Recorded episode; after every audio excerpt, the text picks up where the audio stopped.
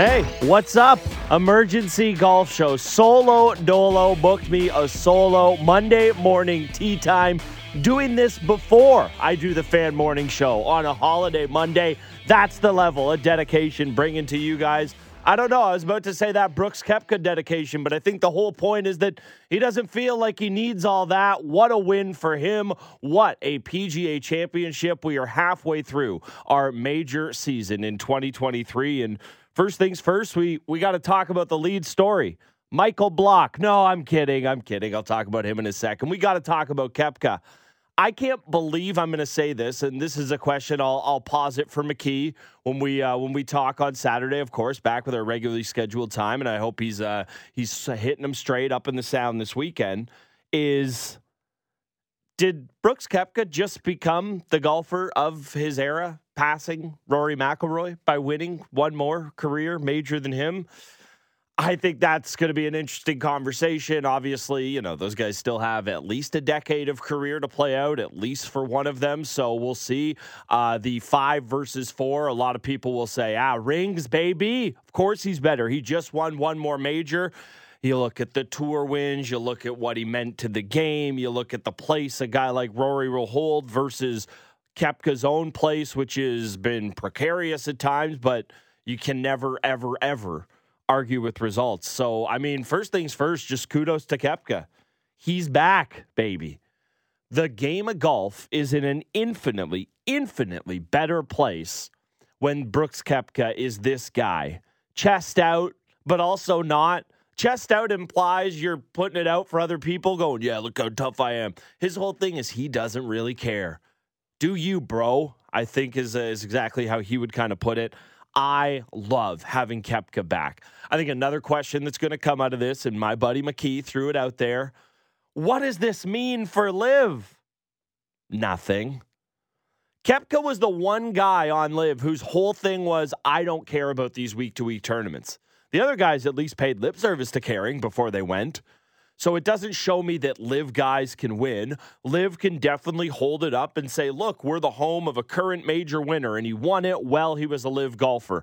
I think that bodes well for them in terms of how they feel about themselves. But anybody tuning into the CW or wherever it is you can get it, I don't even know if it's the CW anymore to watch next weekend or whatever it is they play next because I don't know. Probably the weekend, probably right before the next major, the U.S. Open. Oh, up against my beloved RBC Canadian Open. So I don't even care about the next LIV event. But is anybody tuning in because LIV has a winner? No, no, they're not. Okay. I'm sorry, it's not happening. The one way, the one way you could spin this as a win for LIV, I think, Obviously, yes, they will hold it up as one. But I think, uh, does it actually change anything moving forward? The only way it does is if somebody pick your guy, I don't know, a Justin Thomas says, huh, you can you can win without all the in between tour stops. Hmm. But that's not going to happen. The dam has been set. The exodus is done. Guys are not going anymore. If anything, guys kind of want to come back. So I don't look at this as some sea change moment for LIV and everything that they want to accomplish. Good for them. They'll hold it up. And I know I know LIV people will say, ah, what a great win for us. I don't think it changes a thing. Uh, in terms of Koepka's play, I thought this thing was going to be over by about hole eight. Just had that feel early. Conners sputtering. Hovland not so much sputtering himself, but not taking off the way Koepka did. He got it to eight under, and I want to say Conners and Hovland were tied at five under. That was pretty early on, and you're thinking, oh man, am I gonna am I gonna have to go do something with my family because I can't sell this being important for work anymore? Oh, and thank goodness Viktor Hovland saved the day, uh, made it attorney, but Koepka was the one guy in the field, and I say this even more so than Rory, where if he gets running away with it that was always the age old question about Tiger is what does he do? What does Tiger do? Is it something about him running away from the field, or does everyone kind of collapse around him? And it was really everyone collapsing around him more so than him having these incredible Sunday closes. And Koepka's been the first guy in a long, long time that seems like he's had that kind of aura about him. And it was fun to see, really fun to see Hovland say, Cool, I'll take your aura. I am not bothered by it. Uh, that's probably because he seems like the most unbothered individual of all time. Uh, certainly not bothered by the questionable wardrobe choices, and uh, he even said as much there. Loved having him in the mix. You know, this is a guy who I think for a while now, I'll, I'll, well, I was about to say I'll lump myself in with myself, but I can't do that. I'll speak for myself, is I guess what I want to say. The Viktor Hovland is a guy who I think when you see him at the top heading into the weekend in a major championship, you go, oh, where's this going to go wrong? Is the driver going to get squirrely? Is the putter going to misbehave? Are there going to be some gacky chips? And I mean, yeah, he did do the Corey Conners and try to hit his ball into the core of the earth late down the stretch. But that's that's a mental mistake. That's going to happen to guys. This wasn't a Hovland performance that we've seen in the past. And honestly, the more times he throws himself into the mix here, now this is the Tony Finau conversation, is eventually he's going to get one. Now, Hovland's been in the mix. I think if you just look at kind of major performers this year, obviously Rahm didn't have the weekend he wanted, well, outside of a tremendous Sunday performance in the booth. But Hovland's been one of the more consistent major performers over the past kind of season and a half, two seasons now. Guy who typically performs well at Augusta. So you kind of think he's going to give himself one shot there every year. And then it's just been a guy who's been in the mix elsewhere at, at pretty much every big tournament that you've seen. So really, really got to give kudos to Hovland for just hanging around, for for lack of a better term. Obviously, Conners was the big story heading into the final day. we've guys, we've done this before. Okay, uh, Conners Conners ball into the mush on 16 on on Saturday. The ball that got stuck in the face of the bunker and he had to take an unplayable. I thought that was going to be the undoing of his tournament. He actually got it back on the rails, got in at a good number, got himself in the second of the last pair. But pretty early on, it was just clear he didn't have the shots. And that wasn't going to be, it felt to me like Conners' best case scenario was a maybe six under winner, something like that, where he just kind of had to hang on, maybe go one under par for the day. The bogeys wouldn't kill you because maybe you could make one more. But once Koepka started running away with it and Conners going to have to play more offense and just get, do something special, it just seemed like it was going to be a tough day for him. But hey, uh, no no knock on Conners' performance at all. Another major with another Canadian man in the mix. Uh, nice for Conners, too, I think, to kind of you know alpha dog himself back up there among all the Canadians. We had Mac Hughes in final pairs at the U.S. Open a couple years ago. We had Nick Taylor battling Scheffler at the Waste Management. We had Svenny Baby picking up a win. It was nice for uh, nice for Conners to kind of uh, you know solidify himself. Uh, remind everyone if you look at the world golf rankings, he is still the top Canadian. Uh, I mentioned Rory. I don't want to make too much time of him. Pretty ho hum weekend for him. It was actually the major from Rory that you never get. Normally, you get that he shoots himself uh, into the moon and he's not around for the weekend. Normally, you get the in contention heading into Sunday and then shoots himself into the moon. But he actually had just kind of hanging around, occasionally making half runs, Rory McIlroy. And I'm not going to play psychoanalysis of if this was a sign that he's turning things around, that it wasn't the boom or bust, that it was more consistent golf you know, another near top 10 if he wasn't top 10 at the, or no, he wouldn't have been top 10 because Michael Block uh, clipped him there, I, I, I think. So, but another solid ish result. I'd love to sit here and tell you it means he's going to play well at LA Country Club or, or it means he's going to play well at, at Royal Liverpool. I don't know. I'm done predicting what what Rory McIlroy is going to do. I won't even do the low hanging fruit there for me because I I feel it's unfair to do this if McKee is not here. So I'll just mention it, but I'm not even going to mention it as an excuse for Rory. He was sick as a dog. His recovery rate on Whoop was 22 percent whatever that means. Apparently, really bad. I don't want to know what my recovery rate. They'd be like 22%. New all time personal best, Brent Gunning, uh, for your no sleeping self. So, McIlroy, ho hum week for him. And again, I think the storyline that's going to kind of come out of him, come out of this weekend regarding him, and you know, it's very much the how is everything about the Leafs when it comes to hockey? How is everything about Rory McIlroy when it comes to golf? Did Koepka just become the golfer of his generation, clipping McIlroy by one major? Now, I think Koepka can get to six or seven in his career. I still think Rory can get there. You know, McKee and I, we played this game. We should actually go back and look at what it was, what we set the major number for Brooks at. Uh, I th- I definitely said he would get to five. I don't think I, I said he wouldn't, but I don't know how many more I gave him after that. After this weekend, I'm giving him a chance at a couple more. Could easily see Koepka getting a six. Seven's not easy, uh, but could could very possibly see that uh, in in the future.